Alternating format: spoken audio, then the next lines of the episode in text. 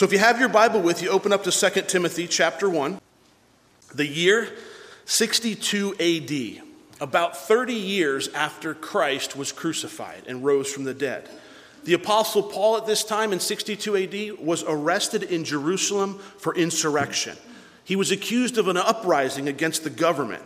But as a Roman citizen, Paul realized that he would not get a fair trial in Jerusalem. So he exercised his Roman right to appear before Caesar. Paul said, I want to go to, I want to, go to Rome. Send me to Rome where I'll appear and I'll appeal my case before Caesar. So Paul went to Rome and he waited for his appearance before the Caesar, Caesar Nero at that time, and he waited in prison for almost two years. And although there is no record of Paul ever appearing before Caesar Nero, I'm sure, I'm confident that Paul shared the gospel with him. After two years, Paul was released for prison, released from prison in Rome. You see, the man who brought the gospel to the Gentiles, I believe, stood before the king of the Gentiles. I believe he shared the gospel of Jesus Christ with them, and I believe that, I believe that Caesar Nero rejected that gospel. After all, that's what Paul was told he would do when he was saved. On the road to Damascus, Paul was told that he would share the name of Christ before Gentiles and before kings. And I fully believe that he shared that time, shared that gospel, the gospel of Jesus Christ with Caesar Nero. You see, secular historians, they tell us that after around this time of 63 AD, there was a distinct or a difference in Caesar Nero. He changed, something happened. Some people believe it was a result of his rejection of the gospel of Jesus Christ. Some people even believe that he may have been demon possessed. But what took place was Nero went insane. He went insane, and it's possibly due to this rejection of the gospel or his, or his demon possession. He began doing crazy things like murdering his first wife, killing his very own mother for political gain. Just, he was an egomaniac who loved to show off his building project. The guy was nuts. In July, on July 19th of 64 AD, a fire started in the woodshed near Circus Maximus. Circus Maximus was where they would race the chariots around in a circle. A fire started in a woodshed near there. The fire burned the city of Rome for 10 days, torched two thirds of the downtown area. Since, since Nero's servants were seen running from the woodshed after the fire began, people began to suspect that Nero started the fire. But why would he burn his own city? Why would he do such a thing? Perhaps he was such an egomaniac, he wanted to do it just so that he could rebuild it in honor of himself. Just so he just because he could. When the fingers started pointing at Nero, when his plan, or we don't know for sure it happened this way, but when people began to question, maybe Nero's the one that started the fire, he needed a scapegoat. He needed to figure out what to do. He needed to blame somebody. So, do you know what he did? He blamed the Christians. He put the Christians on trial. It's the Christians' fault. It's the followers of Jesus Christ. They're the ones that started the fire. They're the ones that burned our great city. And then he began to torment. He began to persecute. He began to harass. He began to do such despicable things to Christians that is almost unthinkable. He dipped them in hot oil, set them on fire to light the gardens of his parties. He clothed them in animal skins and threw them to the wild dogs. He fed them to lions, he had them executed by gladiators. Nero's persecution was relentless and merciless upon the Christians. Finally, in 65 AD, Nero arrested the two leaders of Christianity, Peter and Paul. Peter and Paul were both arrested by Caesar Nero in 65 AD. That same year, Peter was crucified. Remember how he died? Church history tells us he, didn't, he wasn't crucified right side up. Instead, he was crucified upside down because Peter said he was not worthy to be crucified the same way or in the same manner that his Lord was crucified. The Apostle Paul, this was his second arrest, and he would be beheaded only a few months later. But before the Apostle Paul dies, between the time of his second arrest in Rome and before his beheading, he writes one final letter. This final letter of Second Timothy. It's written to his beloved son in the faith, Timothy. Paul knows that he's about to die. He knows that he's facing certain death, but he wants to tell Timothy a few things. There's some important things that Paul wants to communicate to Timothy before he goes. He says in 2 Timothy, he, he says, For I am already being poured out as a drink offering, and the time of my departure is at hand. Paul knows his, he's dead. He knows he's not getting out. He says, I've fought the good fight. I've finished the race. I've kept the faith. Finally, there is laid up for me the crown of righteousness, which the Lord, the righteous judge, will give me on that day, and not to me only, but also to all who have loved his appearing. You see, the Apostle Paul knew that my time, his time, was very, very short. And he wants to pen this final letter, this final word of encouragement. It's both personal and encouraging to Timothy. In chapter 1 of 2 Timothy, we're going to see three important things happen. We're going to see Paul tell Timothy three important things. He's going to say to Timothy, Stir up the gift of God which is in you. And we'll cover that this morning. A little farther on, he's going to say, Don't be ashamed of the testimony of our Lord, nor of my testimony and the third thing he's going to tell Timothy is hold fast to the pattern of sound words which you have heard from me or heard from the Apostle Paul. As Paul awaits the date of his execution, he writes these final words to his young protege Timothy. And we will begin studying 2 Timothy this morning. So if you'd follow along, I'm going to read the first seven verses that we'll look at this morning. Paul, an apostle of Jesus Christ, by the will of God according to the promise of life which is in Christ Jesus. To Timothy, a beloved son, grace, mercy, and peace from God the Father and Christ Jesus our Lord. I thank God, whom I serve with a pure conscience, as my forefathers did. As without ceasing, I remember you in my prayers night and day, greatly desiring to see you, being mindful of your tears, that I may be filled with joy when I call to remembrance the genuine faith that is in you, which dwelt first in your grandmother Lois and your mother Eunice, I am persuaded is in you also. Therefore, I remind you to stir up the gift of God which is in you through the laying on of my hands. For God has not given us a spirit of fear, but of power and of love and of a sound mind. In verse 3, Paul mentions being mindful of Timothy's tears. Perhaps Paul's remembering Timothy's face at the time that he was arrested. Just possibly, Timothy watched as his dear friend Paul was taken into custody, and Paul looks back and he looks and he comes face to face with Timothy and he, and he sees Timothy crying. Perhaps that's what he's remembering, not knowing if they'd ever see each other again. And then, as Timothy receives this letter from Paul, he opens up the parchment, and the first word that he reads is Paul. Paul. Can you imagine the emotion that that would invoke in his heart? He sees this letter is from Paul. I thought I'd never hear from him again. I, I thought he was gone. I, I, didn't even know if he was alive. See, they didn't have the internet, they didn't have Facebook and Twitter. They couldn't keep track of each other that way. He didn't know what had happened to Paul, but he gets this letter. And you can imagine how he would cherish it and how the emotion would be moved in his heart. As he opens a letter, he reads, Paul, this is a letter from my friend, a letter from my mentor. Timothy needed this because times were tumultuous. Persecution was in full swing. Christians were being, like I said, burned and fed to animals and just persecuted like you wouldn't believe, killed, martyred at the stake. Timothy needed to hear this from Paul.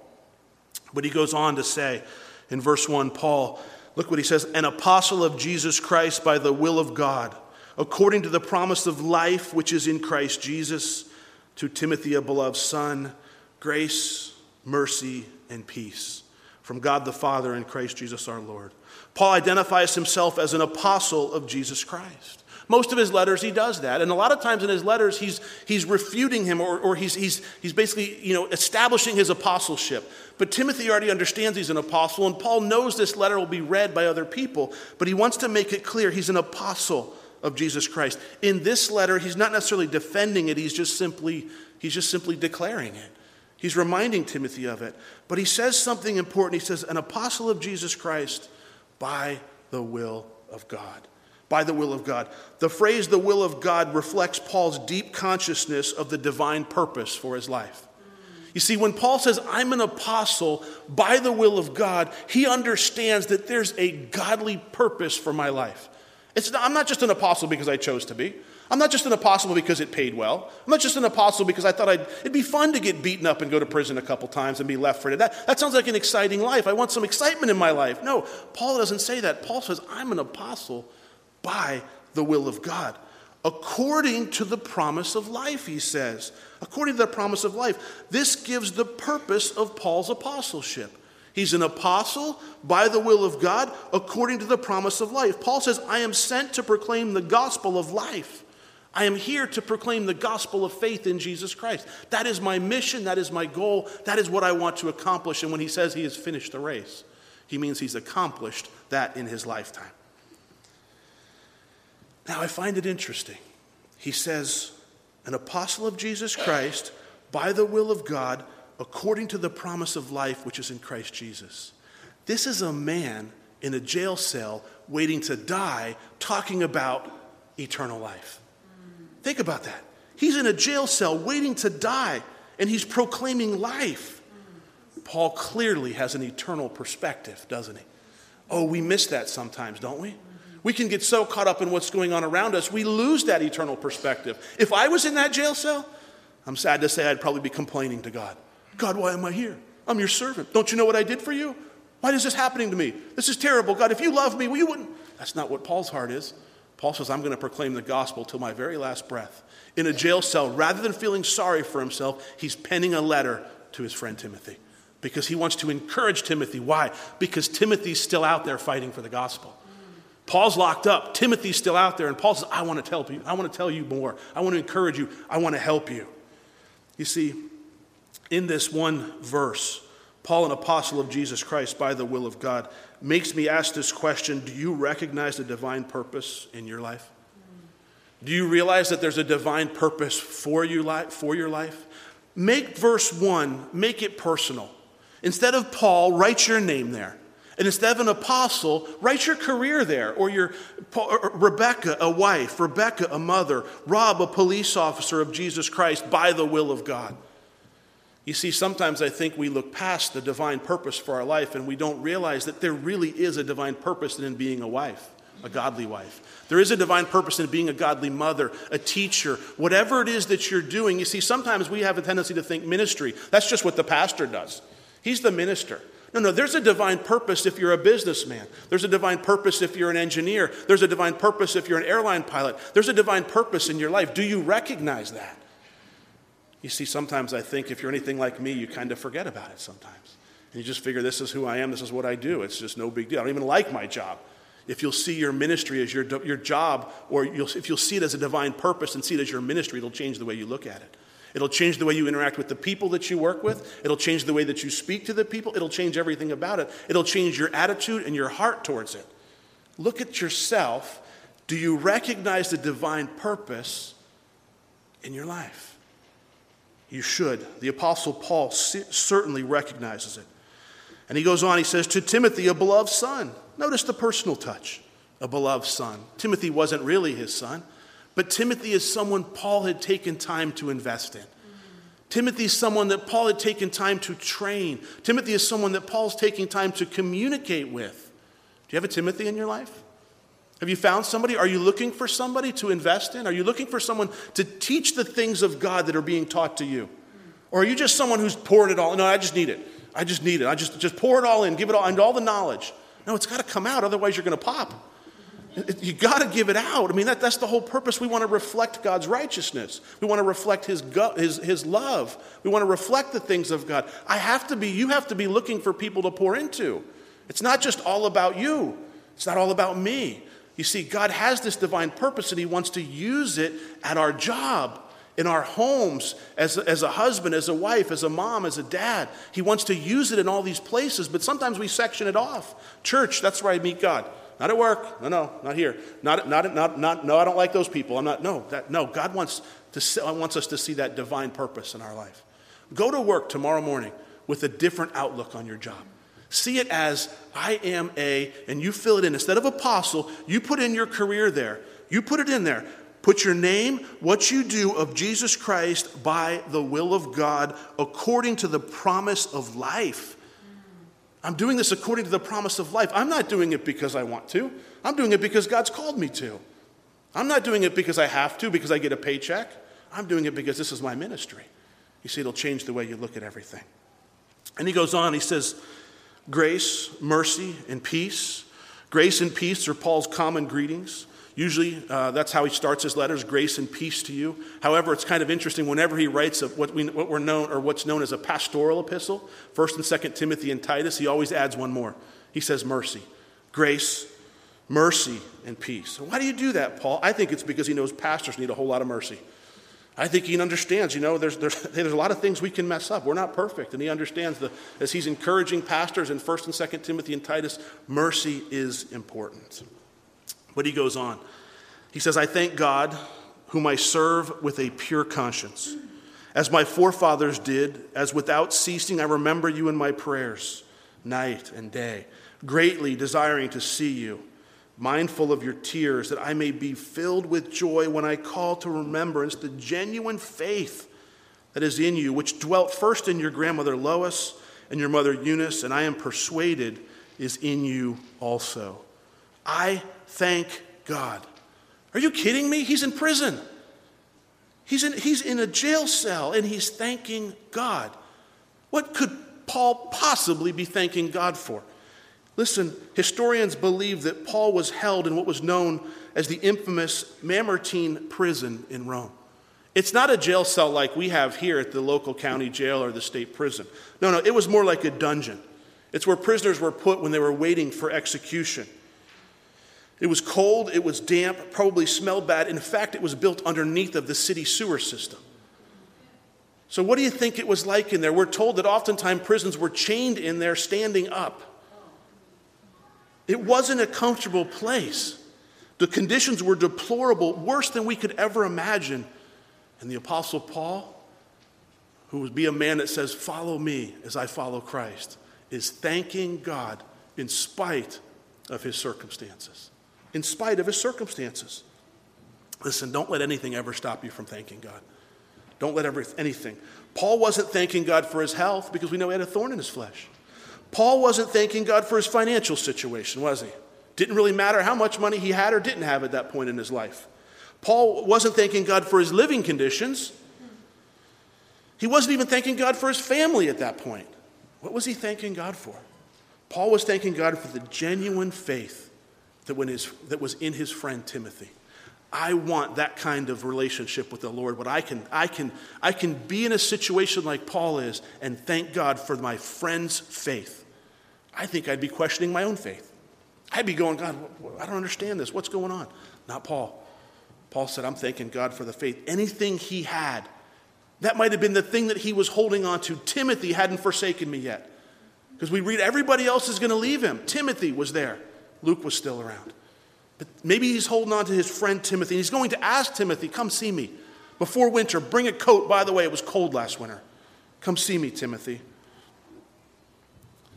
You see, ask yourself this question Are you a person who thanks God, or your, do your prayers sound more like complaints?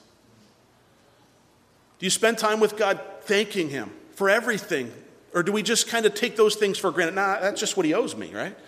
I mean, I, I, deserve a good marriage. I deserve a good, you know, good kids. I, I don't need to thank God. I just, just, that's what He owes me. I'm His son, right?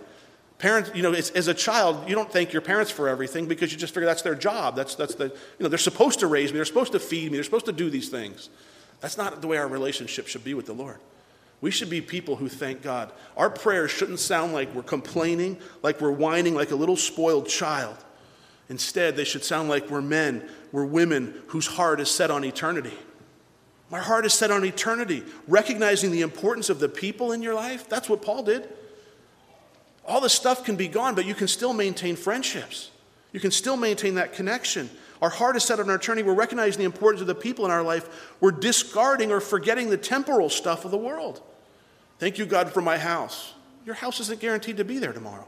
Thank you, God, for my job. That's not guaranteed to be there tomorrow. Thank you for my mind. That might not be there tomorrow. You see, we need to thank, we need to be people who are thanking God. Paul will tell Timothy five things and five important things in this section. Number one, he says, Whom I serve with a pure conscience. Paul's telling Timothy, I am serving God with a pure conscience. That's important for Timothy to know because what Paul was saying is at this present time, even though I'm incarcerated, even though I'm in jail, even though everybody's, what do you think they were saying about Paul? What do you think the Christian community was talking about Paul? Oh, we can gossip with the best of them, can't we? What happened to Paul? He must have done something wrong. He's gone out there. He's gone loopy. What, what's going on with Paul? What, no matter what was saying, Paul's telling Timothy, his friend, Timothy, I am serving God with a pure conscience. There is nothing I have done wrong. I might be in prison, I might be in chains, but it's for the gospel, not because I've misrepresented God, not because I've caused an uprising, not because I've done anything wrong. I am serving because I have shared the gospel of Jesus Christ. And I can say to you now, Timothy, my conscience is pure. Even though he was in prison, he was pure and clean before Jesus Christ. That's probably something Timothy needed to hear, don't you think? Because Timothy's like the rest of us. He would have wondered. Wonder what's going on with Paul. I wonder if he really did go off the deep end like everybody says. You want to have your faith rocked? Go get on the internet. Start reading the other blog. Start reading stuff on the internet about, about, about, about non believers, about atheists, all the different things. It'll have you confused. Your head will spin. You'll go, I don't know what I believe. I'm sure Timothy had some doubts. And here, Paul, he, he reassures him, I'm serving God with a pure conscience. No matter what happens, Timothy, know this I haven't fallen, I haven't faltered. I'm still running the race. Wow. In that position from prison, he says, I'm still running the race. Number two, he says to Timothy, Hey, Timothy, I remember you in my prayers. Oh, don't you like to hear when somebody's praying for you? Don't you love it when somebody sends you a letter or a text or an email, say, Hey, I'm praying for you today? You just, you, you, not only are they thinking about you, they're praying for you. Oh, I love to get those. But he says, Without ceasing, I remember you in my prayers night and day. He didn't have anything else to do. He's in prison. I'm praying for you, Timothy. You're on the outside. You're sharing the gospel. That's what I want to hear from friends. There's nothing better. And do you ever notice it always comes at exactly the right time? Always at exactly the right time. Here it comes. How encouraging it is. And always seems to be there just when you need it most. And I want to encourage you that if you are praying for somebody, don't be afraid to send them a text or send them a message or email them or even call them. That's a novel idea. Call them and let them know, hey, I'm praying for you today. I did that this morning, you know that? There was somebody that was put on my heart. I was praying for him this morning uh, early, and I sent him a text this morning. I said, hey, I just want you to know I'm praying for you today. And uh, he sent back thanks, and that was it you know? But it's important that we know that that we, we need to hear that from each other as believers. You know we talk about prayer requests. If somebody gave a prayer request you know and don't do it because i just said it but if you're praying for jordan this week send him an email or a text. Hey jordan i'm praying for you. It might be the very he might be on the uh, he might be teetering on something. I'm going to go this way i'm going to go that way and he gets that request that that text or that email or that phone call and says all right god's still with me you know? What how, how great is this Paul says, I'm serving with the pure conscience. I remember you in my prayers. And number three, I, I want to see you, Timothy. I wish I could see you. I greatly desire to see you. Paul says, I want to. Later in the book, Paul will tell Timothy to be diligent to come to him. He will tell Timothy to bring my coat so he won't have to suffer any long winters. This will likely never happen.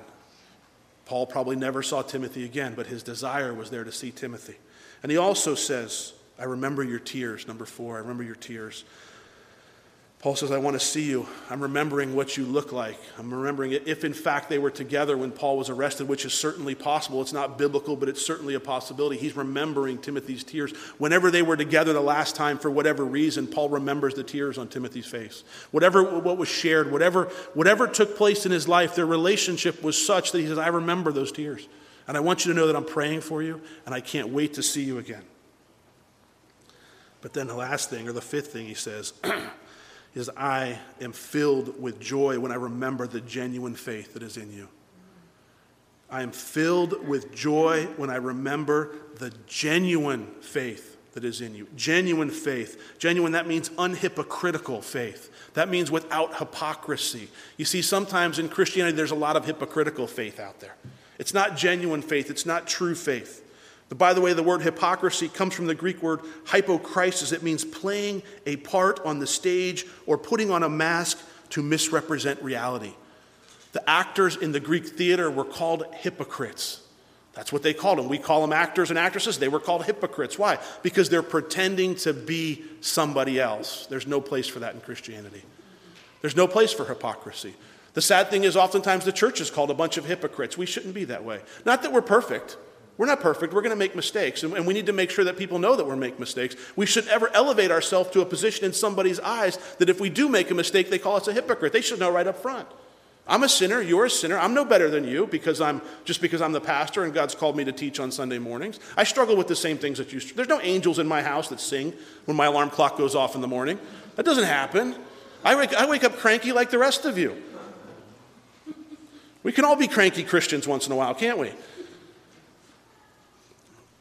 Hypocrisy is not something that should be part of our lives. We should be able to be open with one another. And I love the fact that Jordan shared this morning. I need prayer. I'm battling this month. I've got a big step of faith coming up. Would you guys pray for me? We have an opportunity as a church to gather around. And here's what I also know Jordan, of, of Jordan was willing to raise his hand, but there's lots of you in here this morning that are going, I'm battling with stuff too. I got problems too. And, and I just, I'm embarrassed. I'm not, I don't like to talk in front of people. I'm not raising my hand. Listen, prayer at calvarycumberland.org. That's the email address. Send it to prayer at calvarycumberland.org. We will put it out to our prayer list and we will pray for it. You can keep it as vague or as detailed as you want. It's up to you. But if you're struggling and this is your church, or even if it's not your church and you need prayer, send it to us. We will pray for you. When that email goes out, some people, I'm sure, just get it and go, oh, another request. I don't. I pray for every one of them that comes across there. I know my wife does the same, and I know many other people do the same thing. On our Sunday night prayer group, we'll pray for you. We'll, you know, let us know if you have a prayer request. Don't carry the burden by yourself. Let us come alongside of and pray for you. So, what's the difference, Rob, between hypocritical faith and true faith? You brought up the difference. What, what is it? Well, I found this article, and I kind of want to I changed it a little bit because of the Old English, but I want to read it to you. The Puritan Thomas Watson in the late 1600s wrote about six differences between sincere faith and hypocritical faith. Because if you're like me, you wonder, well, which one is mine?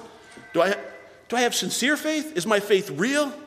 Or is my faith the hypocritical faith that the pastor's talking about up there today? Listen, number one, a hypocritical faith is easy to come by. It's easy to come by. It is like the seed in the parable which sprung up suddenly. A false faith shoots up without any convictions or soul humblings. Surely it is a, of a different nature and will quickly wither away. It'll quickly wither away. Times get tough, it's gone. But true faith, being an outlandish plant and of a heavenly extraction, is hard to come by. It's hard to come by. It is emotional, it is exhausting. The spiritual infant is not born without pain. True faith is going to be tested, it's going to be difficult.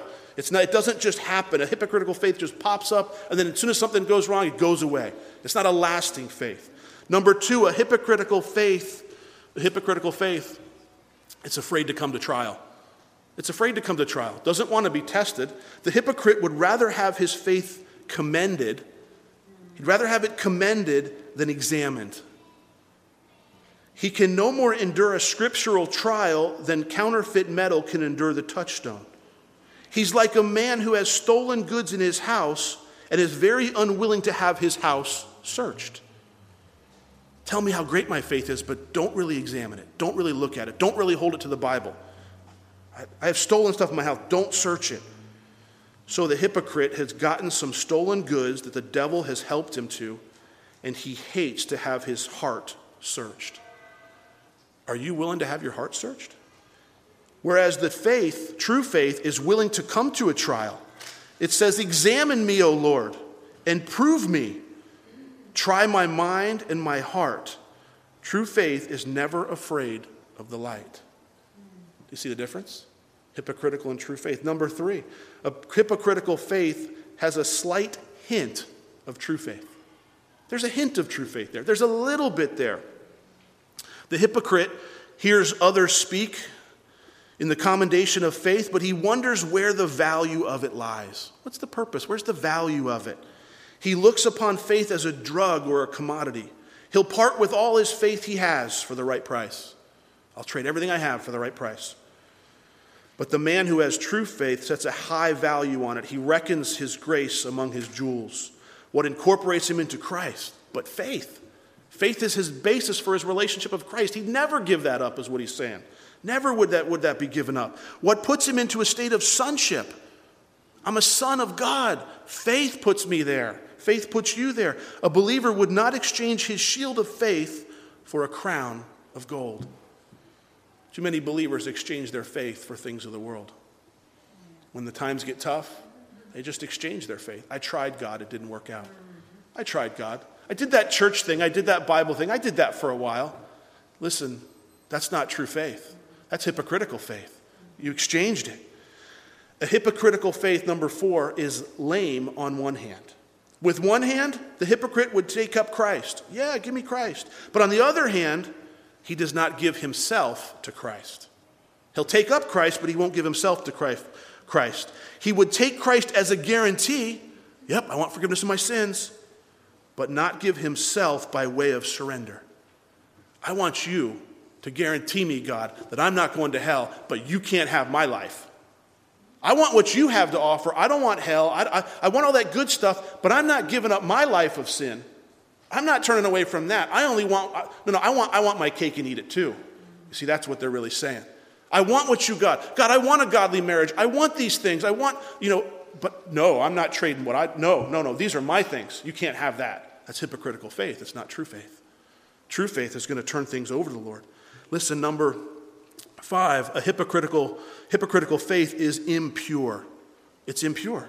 The hypocrite says he believes, yet he goes on in sin.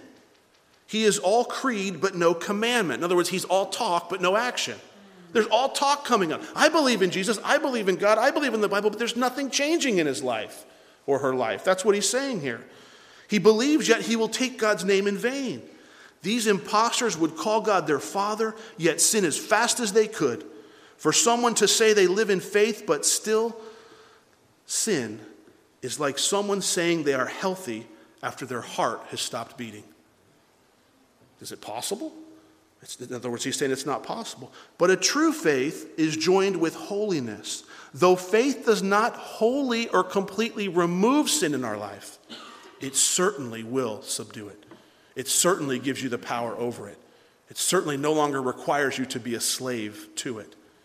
Number six, a hypocritical faith is a dead faith. It tastes no sweetness in Christ.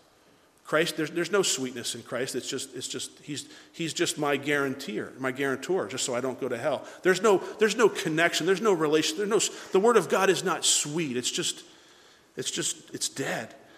The hypocrite, the hypocrite tastes something in the vine and the olive, the food that he eats. He finds contentment in the carnal, luscious delights of the world. Where do you find your contentment? But no sweetnesses. He finds no sweetnesses, or she finds no sweetnesses in the promises of God. Do the promises of God mean something to you? Do you hold on to? What do you think Paul was holding on to when he was in prison facing death? What about our brothers and sisters that are martyred today? What are they holding on to? They're holding on to the promise of eternal life, they're holding on to the promises of God.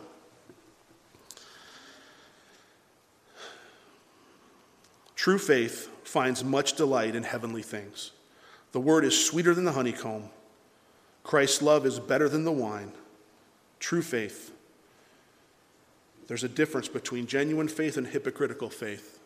Which kind do you have? Which one do you have?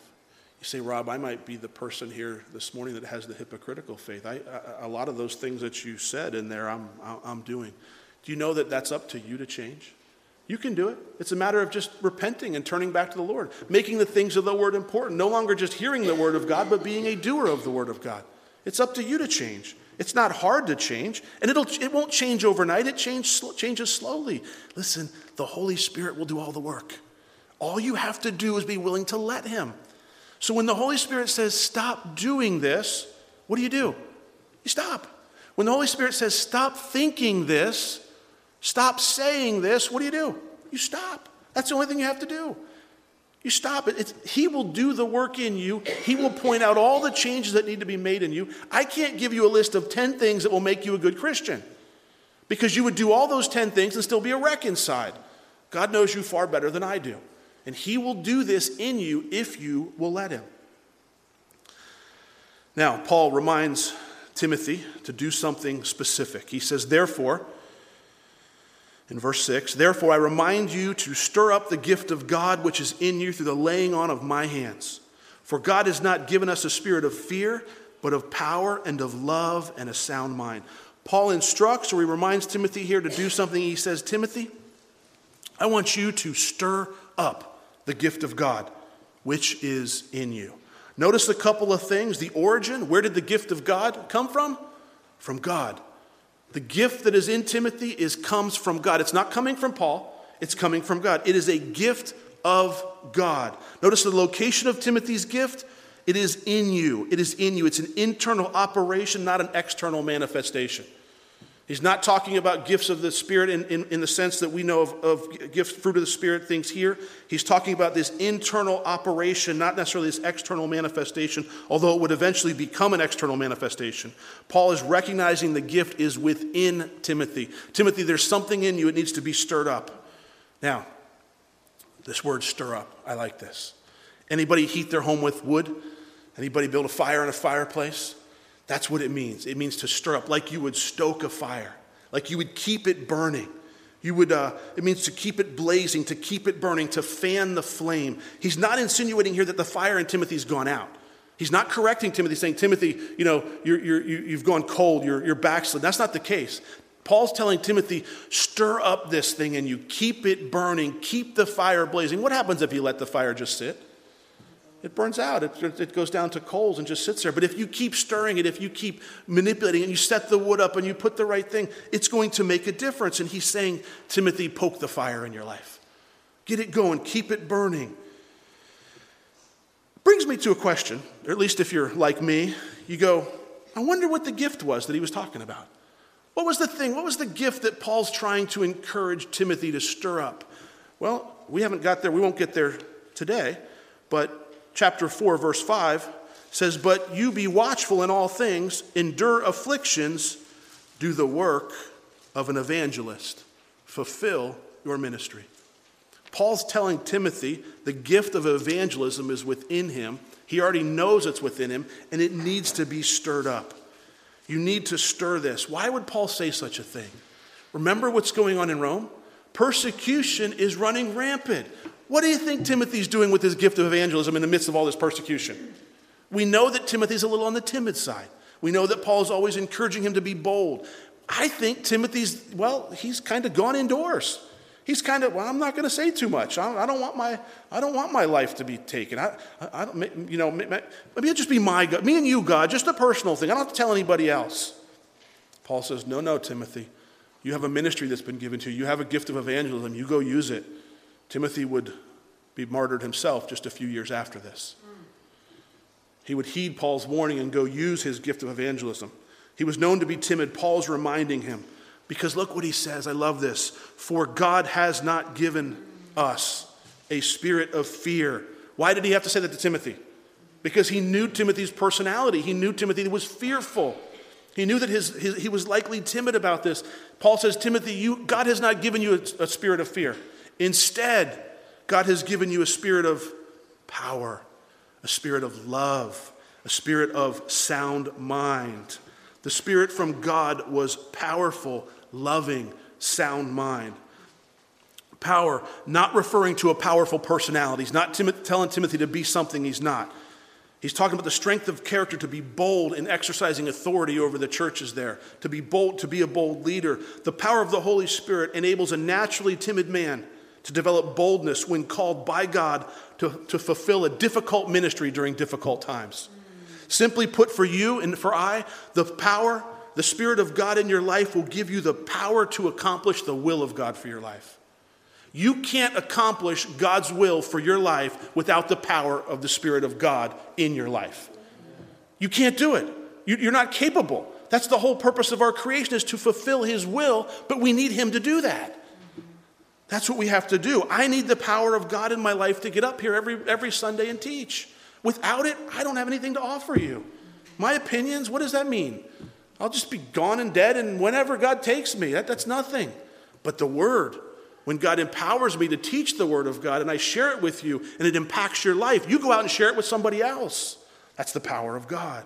Now, He also says that we're not given a spirit of fear, but of power and of what?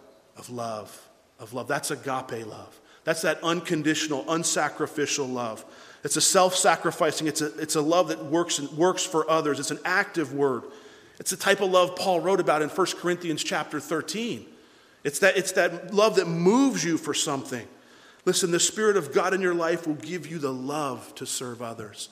You can't have agape love without the Spirit of God in your life. It doesn't exist. You can't fake it, you can't pretend it, you, it doesn't work that way.